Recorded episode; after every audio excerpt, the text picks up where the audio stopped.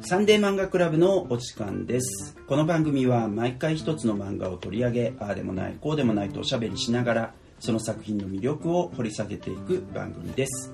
お送りするのは海外漫画の翻訳をしている原とウェブトゥンの編集をしている林とデザイナーの多田と元師匠の美咲です。今回もこのメンバーでお送りいたします。よろしくお願いします。お願いします。はいえー、と今回は誰がどんな漫画を取り上げてくれるんでしょうか？はい今日はですねからしゆにこさんの「本の虫ミミズクくん」を取り上げたいと思います。はい林さんのおすすめ作品ですね。はいでこれ今全3巻で完結していうんる作品でもあります、あ完結してんですね。しております。はいどんな作品なんでしょうか？はいじゃああの公式のあらすじをちょっとお話しします、えっと読書を愛する小学4年生のうん加藤健君の通称ミミズク君です。でうん彼が主人公ですで過剰に本好きな祖母のスパルタ指導のもと 古今の、えー名作文学と出会い文学の力を借りて小さく大き小さく大きな日々を混乱を乗り越えていくというお話でうん。すごい聞いたことある。名前は聞いたことあるけど読んだことない。純文学作品とかかと思えばわ最近話題のなんか火花花火とかうん。こうエッセイ集とかもこう取り上げてくれるうん。本,、ま、本本漫画です。うんうんでこれはねなんか主人公のこのミミズク君はもうすでにめっちゃ本読んでるんですよ。うん。で私より多分ね教養がある。すごく読んでますよすねごく読んでる。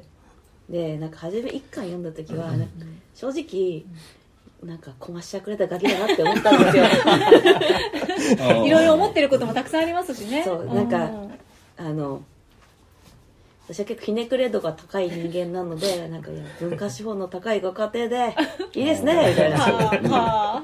ちょっとね嫌な見方をしたんですけどうん。なんかね2巻うんから、うん。とんでもなくミミズくん可愛く思えておくる 可愛いって。うんあとなんかそのっていうのがねなんかその中ですごいこうちょっと特別になった本、うんうん。漫画でした、なるほどね。そうそう。なんか初めはねなんかなんて言ったらいいんですかね。なんかこう知らないことその私あこのタイトルの本読んだことないわ、うん。みたいな、うんうん若干の劣等感。相手10歳だぞ。本はいっぱいあるからな。そうなんですよ。そうなんです。だからそうこのこましゃくれたガキ名っていう、うん。ただそのミミズク君もやっぱ子供だから、彼の人生尺度で読み取る本の出会い方とか、うん。あとはそのちょっと友達とうまくいかないとか、うんそのとか友達と仲が良くなるというかあこいつもこいつでいろいろあるんだなみたいなのを掴むきっかけが本のワンフレーズ。うん。ううん。んでそのワンフレーズがうん。力の強いことようん。なぜならば名作だからっていう。いいとこね抜いてこられそういいてるんですよ。とこ抜いてくれてると思ってなんかどんどんね読めば読むほどねミミズクのこと好きになるし、うん。なんかこの学校うん。もなんかうん。ええ学校やなってこう思って ほっこりして私うっかり2巻はうん。電車で見てて泣きそうになって。あの人泣いてる。みたいなそうそうそう。ぐらいごめんね初めはこましたくれたガキって言ってってそう。でこれ読みながら美咲さんがどう読むのか。なぜなら美咲さんは多分この過剰な本好き祖父のスパルタ指導はしてないと思うけど まさか。本を勧める立場ああなるほどの人だったわけじゃないですか。はいはいはい平八みたいな髪型してるおじいちゃんそうそうそう。でもどれぐらいおじいちゃんが過剰かっていうと、うん。もうなんか読み終わなんか本家族の水く含め水くさんお姉ちゃんとお兄ちゃんもいるんですよね、うんでもにこの子供たち孫たち全員に毎回課題図書を与え、課題図書ね。そう。なんか家でも読む時間かっこ強制読む時間みたいなのが ご飯の後だっけ？うん。やって、うん。ね、君の年齢によってはこれだみたいな。うん。のをもう本当ねまばたきしてない感じ。ガキ そうそうそう。ガン決まりコンシェルジュガンギマリコンシェルジュ。ですごい進めてくるからなんかねちょっと本当過剰過剰だなってこううんよそから見てると思うけどミミズクはすごい嬉しいんですよね。うんうんおじいちゃん大好きだし。うんでもなんか長女は上うぜえみたいな。うん長男はいい感じにバランス取ってるんですよね。うん。ああいい距離でそう感じですか？そうそうう。ん。なんか読みつつもゲームするみたいな。距離感の取り方をしてて。えそうなんかみんなこれどう思った？私はすごい好きなんだけどっていうのと、うんやっぱ元司書としての意見めっちゃ聞きたいと思いながらこの漫画読んでました、はいうんうんうんうん。ちょっと側の話をあ先すいません。ありがとうございます、はい。えっ、とビッグコミックオリジナル、えーで連載されたものですね。うんで2021年の第19号。うん。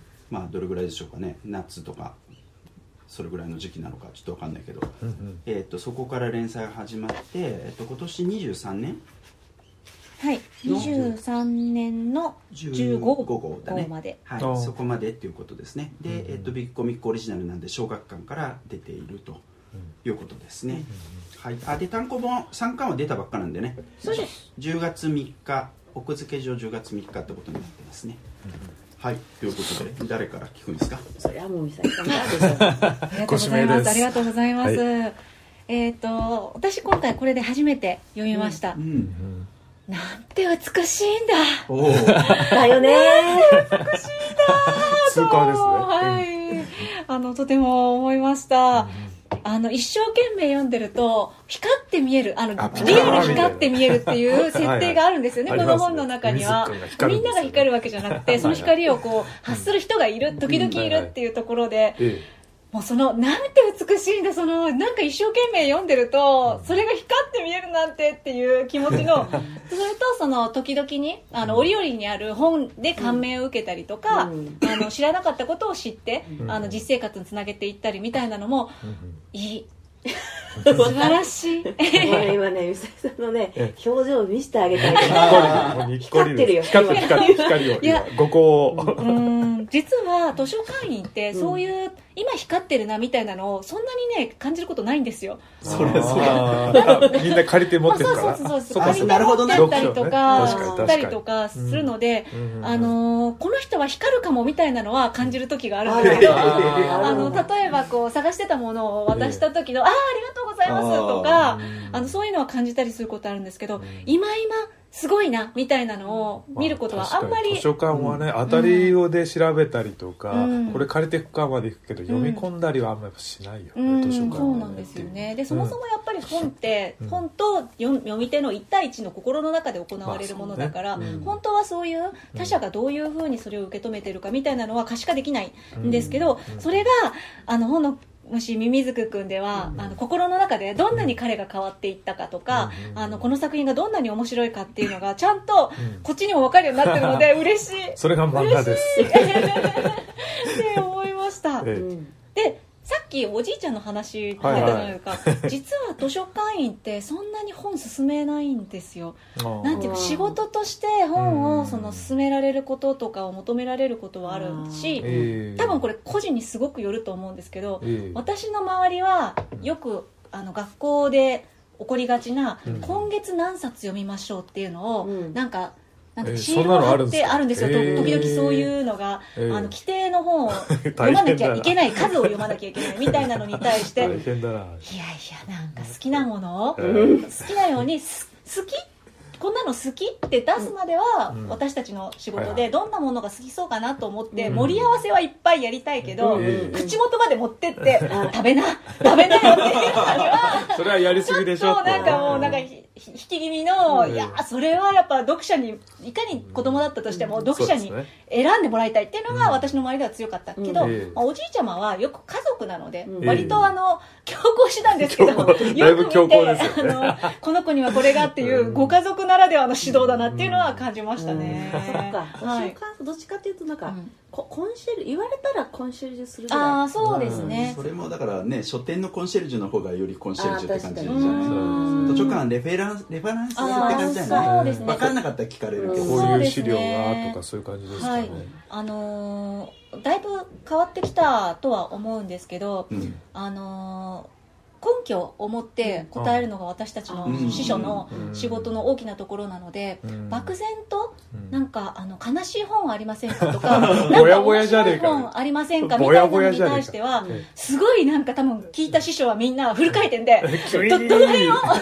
どう面白いんだ？そうそうどういうふうにやればいいんだろうっていうその面白さとは何かっていうのが個人個人で違うしっていうのをいろいろ難しいところだと思いますでも今割と、うん。あの何でも読書相談に乗りますみたいなのも多いので、うんそれこそあの漠然とうん。あのしたのにも答えれるようなのが多くなってきてるのかなとは、うん。それこそネット上にも今情報があるしあそうですね。それこそ生成 AI とかあそういう話になってくる。んですよはい。何歳児の全然いけるよね。何々がはないるほどね。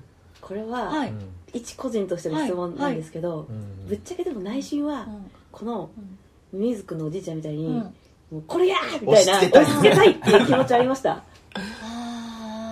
私漫画だったら友達とかある時あるんですよ。これ読めーみたいな。なんか自分の年齢とかにもよらない。若い頃のトーンが俺それやりたがってた傾向が関係性も今はあるしね。全然ない。ある、うん、い今はだいぶ落ち着きましたけど昔はね確かになんか、うん。あの強いて言うなら、うん。はいはい。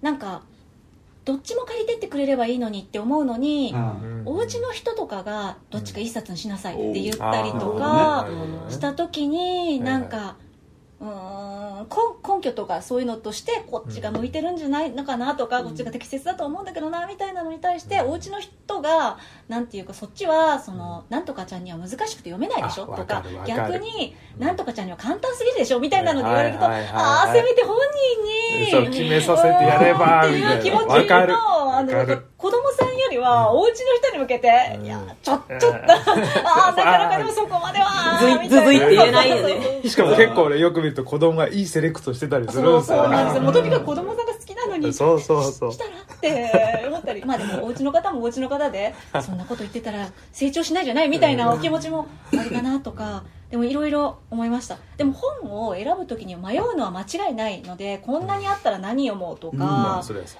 う。はい、で実際に小学4年生でこれを読むのは非常に高度なレベルだと思うので、まあそう思うよ。はい、そもそも連載があの大人向けの、コミはいックス青年誌なので、あのそっち向けに書かれているとは思うので、うん。うん。これをきっかけに自分で読んでみるのはすごくあの代わりにミミズク君がいろいろ読んでくれるので、うん。いいなって思います。そうですね、うん。そもそも子供向けのやっぱりね媒体もそうだし、うん。単行本もそういう作りでそうですねもないもんね。振り仮名ないですしね、うん確かに、はい、確かに、はい、うん原さんどうでした？あえっとね僕ね僕あのこのからしゆにこさんね、えっと、先に「メメント非日常」っていうのを読んでたのこれでもーそんな昔読んでたわけじゃなくてあ出てたのはこうなんかあ載ってましたねそうそうのね。2017年に出てんだけどここ最近だ。12年とかであの読んだんだけどさ。でちょっとシュールな短編シュールなところのある短編みたいな感じだったんでうん。であ新しいのが出たんだっていうことでよ一巻出たタイミングで読みました。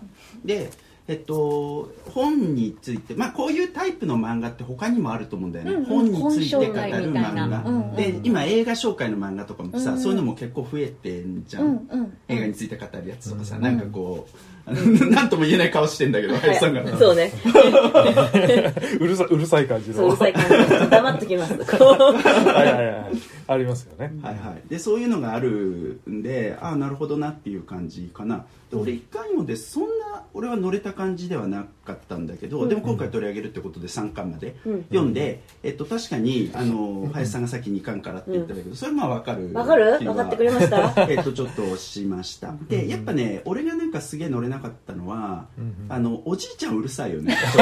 うるさいやっぱりあの本好きとしてさ、まあ、今俺は本好きとして本好き度としてはええ。大学生の頃とか大学院生の頃に比べると本当になんかこう見下げ果てたような人間になってしまっていて 当時は。す。げえ読んでたのになっていう気持ちがあるんですけど、うんまあでもさ押し付けられたら辛いよね、まあ辛いと思います。あのミミズク君がまっすぐ育ってるのが不思議なぐらい。だいぶ圧が強いですよね。長女は一応嫌だとか言ってるんですよね、うんうんうん。そうだね、そうだね、でさミミズくんが歩きながら本の読んだりするじゃん、うん。さままさにこんな感じで、はいはいはい。はいわかる水君は二宮金次郎も土下座するレベルの読書好きで体育の時間とかも読んでるんですよ。オッケーや。オッケーや。うんそうね。なんかやっぱ俺もさなんかこうあまあいまだにやるっちゃやるけど、電車で本読んでて、降りてからちょっとキレが悪かったらそのまま少し読んじゃうみたいな、ホーム歩いてる時、そういうことあったりするんでね、まあわかるわみたいなね、まあ目悪くなるけどね、えー、っていうこととかをねちょっと思ったりしました。でえっ、とやっぱいろいろ紹介すると本当になんかこうなんつったらいいんだろうなその紹介される本の幅も広くなっていくじゃないですか、これ文学だけじじゃないですよね、うん。なんだっけ生き物の死に様みたいな、うん。そういうような、ああいうなんていうのかわかんないけどね。科学系なのか、うん実用書ってわけではないと思うんですけど、うん。そういうのも取り扱ったりとか。それからあと友達との関係も。最初やっぱ友達あんまいないじゃない、うん。そうそれが友達少しずつ増えてって、うん。その子たちに紹介するとか、うん。そういうことも、えっと、あったりするから、だからそういうのによっていろいろと印象変わってくるなっていう感じだったかな、でとりわけ第2巻うん。で出てきた、えっと、100万回、えっ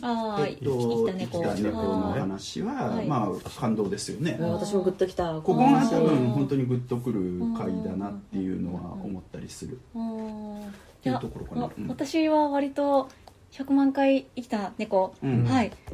定番中の転売、定番として知ってるので、うん。そうだよっていう気持ちの受け止めでしたなんかねね。知ってはいるんですけど、うん。なんかそのうん子供の時の読むのと、うんうん。その大人になって読むそのなんか本との出会い、うんそのエイジーによってかなり違う問題で、うん。それが分かんないミミズくんとかに、なんかほーってなってなんか涙腺が緩んじゃないですか、これさおじいちゃんがやっぱり大人になってから読んだみたいな感じになってたっけ、そうですあね。のおじいちゃんブーブーに泣いてましたからね。登場人物の中で。これさお母さんも泣いてるポイントがちょっと違うとそうかさ、なんですよね。すごいやっぱそのなんかこう本の可能性みたいなのがそうそうですね。分かる回でとてもいい回だなだからこそ本っていいよねっていうその、なんだろうな。みんなやっぱその、ミニス君分かんない本でも他の人は分かる、うん。で面白い同じ面白いって感じしたけども、うん全然ポイントが違うみたいな、なんだろうな。当たり前なんだけど、うん。なんかそうだよねってことがねうん。すごくねうん。なんかこう染み入るんじゃ、うん。そうだね。でさここで扱ってる本が本当ほんいろんなタイプの本があって、でミニス君も最後の方はちょっと成長するんだよねそう見だよね。たいですね三巻見たら中学生になっちゃうんです。うん。あでかくなってると思って。でそういうのによっても少し変わってくるところがあって一番最後の方、えっと、最後から2つ目か黒糖のねあじゃあジャン黒糖の刺繍やるのよ、うん。でこれあのほ必ず本編の後に、えっと、このからしんこさんのなんかこうちょっと解解説説がが入入ってさ、ええ。自分とその本の思い出みたいな、やっぱあの結構思い入れがあったりとか、うん。そういうのが書かれてたりしてあどうしてもやっぱやりたい本ってあるんだなっていうところとか、えっと、そういうのとかが感じられて。で、あのなんかこう工夫もいろいろ書いてあるんだよね。割と初期の方では使いたかったけど、うん。どうもはまんないから、うん。最後の方で結構入れられたなとか、なんかそういうのとかも、まあまあ分かるよなって本好きとしては、うん。うん。えーっていうところはあったりするな、あとはねもうさっきも言ったけど俺しばらくさなんかこう仕事じゃないと本読まなくなってる、本当によくない。自分に課してますよねよくね。わかるすっごいわかる。めっちゃわかる、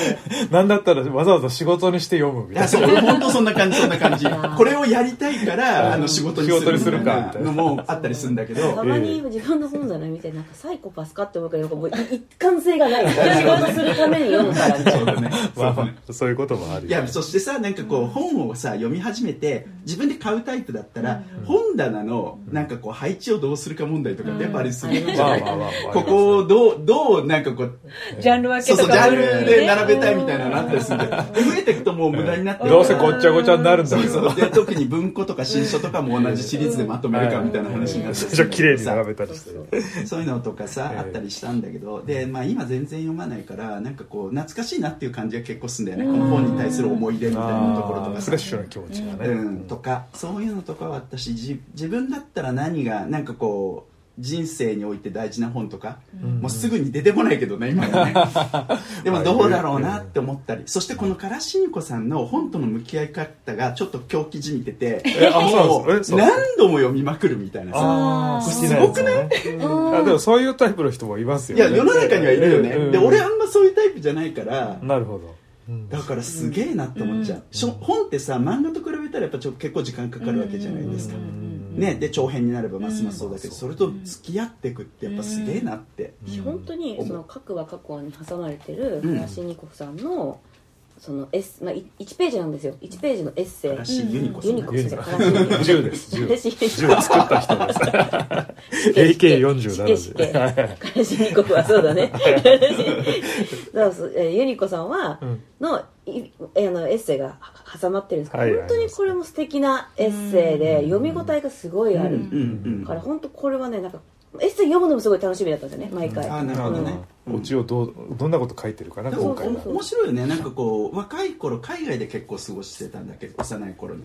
あなんかお父さそんなことお母さん書いてありましたね。お仕事の関係かなんかでね、うん。うんそういうこととかそれからあとロシア語勉強されてんのよね。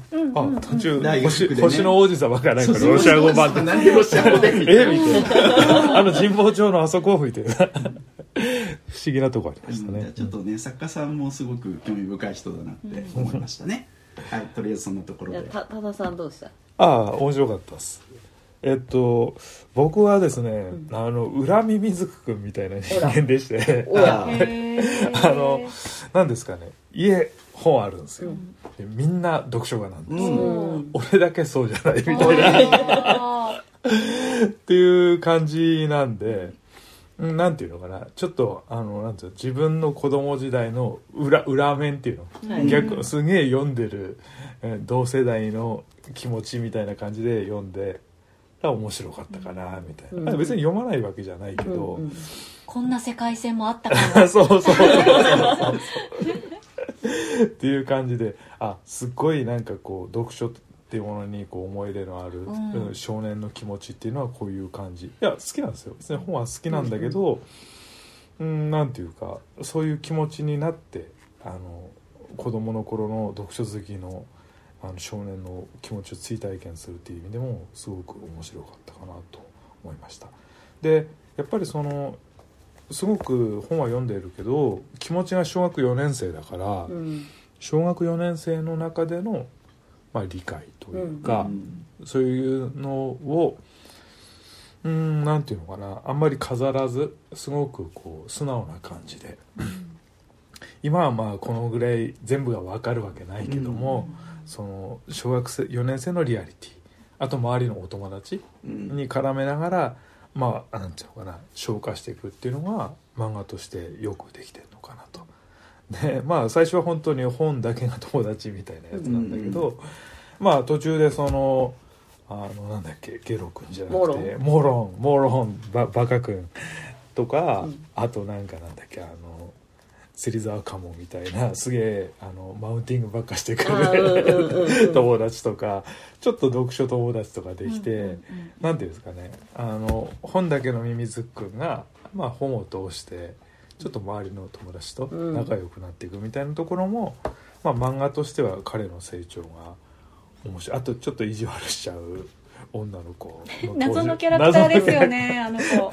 マジでお前俺のしおりパクんのはやめろっていう感じだと思うけど。ちょっと不思議なねこうあの付きまとってくる女の子が出てきたりと須か。田さんか。あ須田さん。そうそう須田さんっていう。うん。まああのなんていうのかな。兄みたいな見たそうそう兄みたいなこれした確かにアリっぽかった。とか、まあ、周りのキャラと含めてなんかこう本をあこの少年のリアリティライン感覚でうん本を読んでるのねみたいなところでちょっとなんていうのミミズクの目を通すことによってもう一回本をフレッシュに見直すみたいな面白さがあるのかなと思ってあの楽しく読みました。で何度も出てくるあの超押し付けがましいおじいちゃんっていうのがいるんですけど、なんかこうなんですか平八みたいなこう髪の毛がサリーちゃんのパパみたいなね。すごい髪の毛してて、まあ、ある意味ではミミズクくんのあのなんですか上位互換ですよね。これがおじいちゃんになったらこういう感じになるっていうかおじいちゃんの DNA をめっちゃ引き継いでる感じじゃないですか。うんうんうん。で本家族みんな本を読むけそどう。あとおじいちゃんのバイブスと一番合ってるのも水くんですからね。そうなんですよ。分かってるねーみたいな感じで。だからなんていうのかあのおじいちゃんとしても超ミミズク君のこと買ってるっていうお前はできるやつみたいな感じで通過でじゃあこれを読もうかみたいな感じで、ワクワクでおじいちゃんもその本をセレクトするんだけどうん。俺実は2巻までしか読んでないです、うんで今パラパラっと見たら3巻目でミミズク君中学生編、うん。最後の方ね。ね。みたいなのに突入しててあそうなんだと思ったんですけど、うん。俺ミミズクくんさ、うん。こんだけ本好きだとさ、うん。おそらく自分の中での読書感っていうのめっちゃ確立していくと思うんだよねこれからね、うん。うん。絶対じいちゃんとぶつかるでしょこれ。セレクトが古いってそうそう。なんかそれだけ好きだったりするとこなんていうのかな成長とともにこのおじいちゃんは要するに自分の読書感でものすごい進めてるわけじゃないですか、ずっとおじいちゃんのなんていうのお気に入りの孫のままではなかなか人間っていられないような気がするんだけど。そうなんえでもちなちなみにこれ、うん。ミミズク君がおじいちゃんじゃない本を選んだ時ってありましたっけ？自主的に本を選ぶみたいなシーンありましたっけ？ああだからなんかこう何かの絡みで読みたいってなったけど、うん。それはダメだって禁じられたりする 読み終わってからにしろとか、ね、あ読み終わってからね、はいでも、うん。自分から気になったん。名作純文学は読んでいいってなってたじゃないですか、ああそうなんですね。おじいちゃんルール。そうだから飛び級あり。飛び級ありなんか一回読んだ星の王子様一回読んだけど、ん。それはだから星の王子様の海外第一回にあって、はいはいはい。を読み直そうとしたらそれは今読んでる本があるからダメって言われたんだっけ、そうです。二つの世界に生きられないみたいな。なナウシカみたいなこと言われてって言ってたんですけどなんていうのかなまあそれはそれで、うんなんていうのじゃあその漫画の中ではそのなんておじいちゃんとの決別までは描かれてないって感じですかそれすごくいい問いやなって思ったの先にありがやっぱおじいちゃんは知ってることしか人は進められないじゃないですか、うん進めるって、まあそそうだよね。だからそういうミミズくんがうん。自分から本を選ぶときに、うん。おじいちゃんはうん。どっかで。あれだよね、うん。おようやく俺を超えたなって言うべきだよね。そろそろ引くかみたいなね。赤飯だ母さん。って言わなきゃダメだよ。そうだね。まあとうん？あごめんなさい。まあでも、うんおじいちゃんに渡されるとも中学校時代は書いてないのかな？なんかでもあるよおじいちゃんに見繕ってもらって明日何冊か持ってきてあげるよって言ってるので中学時代になってはやっぱおじいちゃんが良きガイド役としていなるるのはほどねいらっしゃる仲良しなんだね。うんうんうん、だからむしろなんかこう本との摩擦みたいなのが描かれてるのは、あ読めなくなるっていうか、うん。楽しくなくなるっていうのが最後の方に出てくるの。よ、うん。それが一つとあとはそこの衝突はねおじいちゃんとお父さんのところに固くされてる。謎のお父さんっていうのはちょっと出てきますもね。そうんそうそう、ん。そこあのさ3巻だっけ？あの結構出てきて戻ってくるんであそうすけどなんですね。じゃああの3巻ですね。お父さんは俺読んでないから。電子書籍あなるほど。してる人なるほど。シアヘイじゃなかったんですね。2巻終わりじゃなかった。そうかそうか。そう？2巻出てきたっけ？俺は読んでないからじゃあ3巻だと3思う。巻の最初の方2巻までは読んだんで俺。一応。うん、まあでもそこもだから和解するっていうかね,、うんなるほどね。それが見える形にしたから優しい世界観ではある。なるほどね。3巻でした。全然3巻でした。なるほどなるほど、それはまあそれは気になんていうか。いやうちは結構バトルがすごかったんです。えどういうどういうバトルが起こるんですか？いやその本の内容とか、解釈は違うとあかーでも話し合ってたんですね。うん。あな自然とねなんか、うんまあ、干渉するわけですよ。つまらん本読みやがってみたいな もうだってちゃぶ台ひっくり返すレベルの大バトルになるんです。よやっぱ元気のいい男の子だと、へーでもわかるミミズクもうちょっとしたら怒るかも。なりますね。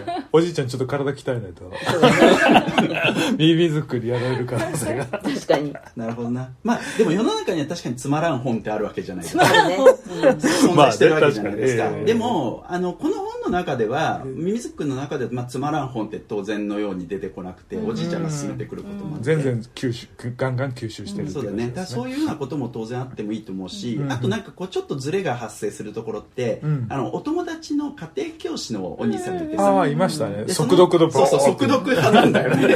で速読とそうじゃない読み方みたいなとかさ本を巡っていろんな対立って作れるじゃない。ああええでもあの家庭教師すごいですね。速読なんだけどめっちゃ頭に入ってるんですよね。そう。そんなことありかい。その話がすごい好きなんですよね。私も好きですあの話、ねう。ん、彼いいなと思います。そう寝台列車に乗ってね。寝台列車で本を読む。はいあれだよね芹沢鴨くんのとあれですよね。家庭教師ですよね。スーパー家庭教師。スーパー家庭教師。ただし 4年生を4回やってるとかそういうそう。そうねあとステージ上の声が通らない。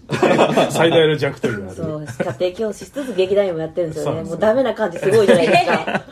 そういうこと言うな。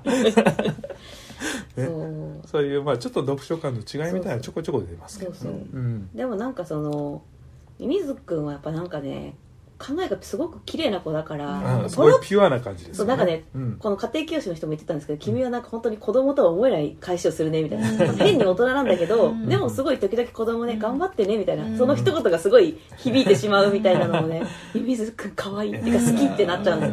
まあすれてない感じのうん。ねミミズ君国国語力は高いわけじゃん、うんはいはいはい。すごく高いけどでもなんかこう実際人との付き合いの中だとわからないことが多いぞ、うん。好きな子がねそのなんか須田さんだっけ、うん。の気持ちがまるでわからないとか、ああ、確かに。そんな感じはするよ、だからちょっとボディタッチされただけで好きかもって思っちゃあー。子供だからね。まあそこがなんだ身の丈って感じですよね、うん。あそ3巻でまとまってるのすごく良かったなと思ったのが、うん。うん。最初は本当に本と向き合う形のミミズクくんがだんだんお友達を広げてったりとか、そういうふうにもっと交際みたいなのも意識しだしたり、うん。最終的にはクラスのみんなみたいな形の人間関係を広げていくのがだんだん1から3に向かって、うん。あのなっている構成なのも素敵だなと思います。うんそうです。ねでその友達がうん。い作れたからこそ、うん。ちょっと苦しんじゃうみたいなのもねああそうなんですね。いいって話、いいというか、うううまいなって感じですよね、そうか三巻も読んでみよう、うん。ちょっと葛藤がありそうですね。カットがあるミミズ君なんかなんだろうな、人の心を手に入れたじゃないですけど。あのなるほどね。友達いっぱいできたことによって、うん。ちょっと失うのが怖いみたいな、うんそういうでも多分ねその気持ちだからこそ楽しい読書あるよみたいなね、書本との距離とかはね、うん。ちょっと変わってくるのかもしれないそうだね。まあでもやっぱねあの本一番読めるのって学生の時だと思うけど、うん。普通に考えて時間があるからね、でも社会に出たらさ、うん。まあ、それでも読書を続ける人もいるけれども、うん。結構大変は大変だと思うんだよな、人付き合いとかあるいは仕事の付き合いがあったらね、その読書する時間って必然的に失われていくわけで、うん。なんかそういうこととかもちょっと思わせますね、うん。最後のこと不思議ですよね。多分読んで読んでる文字数は増えてるぐらいだと思うんですよ。多分。まあ現代ですねしかも、ね、それはそうですあのネット上でめっちゃ読んだりとか、オンラインのツールですまあげえそうでしょうね、でもねうん。多分本読もうって思った、読ん。で読んで。うん SNS 上の打文を読んでないで。初めの産業のまとまりで読んだ気になって あ本当に愚かな愚かな文章。を愚かな大人だって。魅力的どの本もすごく魅力的に見える、うん。そうそうそう。いや案外さそして俺まあまあ本読みですけど、うんうんつったってキャリアは短いんですよ。僕大学生に入ってから読み始めたんで。じゃあうん。おじいちゃんと一緒ですね。あおじいちゃんもそっか。あそうなんですね。大人になってからそうかそうかう。んおじいちゃんだからおばあちゃんと出会っておばあちゃんが光る人なんですよ。あーミミズなるほど同じなんですけどいやなんかそれに憧れて本読みになってて。なるほどね。でおじいちゃんは光れなかった人ですよね。うんだからそういう意味ではおじいちゃんちょっといいなって思うんですけど。どな、んそうね。あそういう設定があるんですね。でさだから読ん俺読んでるないものすげえいっぱいあって。全然それはあるんじゃないですか、うん。めちゃくちゃあるよ。うん。半分半分も読んでないんじゃないかなって。あそんな感じ恥じ入りました。いやいやいやいや。じゃあおじいちゃんとコンシェルジュとしてね、まあ、あと最後一個言うなら、うん。こう我々こうやってこうよそ様の漫画を語ったりするわけじゃないですか、うん。かミミズク君はやっぱ自分の人生と重ねてその本を紹介してくれたりとか、うん。その本との出会いを話してくれるから、うん。なんかちょっと今後話す上でもなんか参考にすごいなったんですよね。なんかやっぱりこう作品のあらすじ話すだけじゃ面白くないし、うん。ここができてなかったっていうのも、まあなんかうんそれはそれで個人のうん。かけがえのない感想ではあるんですけどうん。多分もっとはいはい。自分の人生とか価値観に引き寄せて話した方が、うん。まあやっぱ聞いてる方も面白いし、うん。読みたくなるよなっていうのはすごく感じたので、うん。なんか参考に指針の一つです今後のうんミミズク、人生自分の人生をね 照らし合わせつつ、そう確かに途中でねすごいあのなんつうの本を読んでてデータは入ってるんだけど、うんうん。なんていうかなんだっけおじいちゃんの囲碁教室かなんかでうんいたちっちゃい子みたいな、うんちょっととっても理解度高い子。理解度は高いんだけど、ちょっと実感を持って自分のものにしてないことが出てきたりっていう、うん。ちょっとエピソードとかあったりしますよね。うん。はい。なるほど。そんな感じですか？うんうんうん。三巻。はい、後で読んでみましょはい、ということで今回は林さんのおすすめ作品ですね、えーとからしゆにこさんの、えー本の虫ミミズクくん」を取り上げました。次回ですけど次回は誰がどんな漫画を取り上げてくれるんでしょうか？次回も私です。ほう。林が推薦したいと思います。はい、う。ほい。で次回取り上げるのは「ダーリンは寝飛ぶよ」はい、剣能な感じですねまた、はい、韓国人留学生の私が日本人と付き合ったらという作品で書いている漫画家さんがクー・ジャインさんで、うん。翻訳がキム・ミンジョンさんの作品でございます、はい、海外の漫画ということですね、はい。特殊で、うん。海外のネイバーっていう、うんうん。そのいわゆるウェブっていうんで、うんあのうん自分で投稿できるサイト、やつからで発表された作品でそれが初めて日本で漫画になって。日本で紙になったそうです。韓国で多分紙になってない。あ面白いね。というちょっとあの不思議な経緯の作品でございます。はい、はい。次回はその作品を取り上げたいと思います。はい、えーサンデー漫画クラブには YouTube のチャンネルもありましてアフタートークやオフトークといった動画も配信しています。ぜひそちらもご覧ください。チャンネル登録コメントいいねよろしくお願いいたします。お願いします。ということで今回のサンデー漫画クラブはこれでおしまいです。以上原と林とただと。美咲でした。また次回お会いいたしましょう。ありがとうございました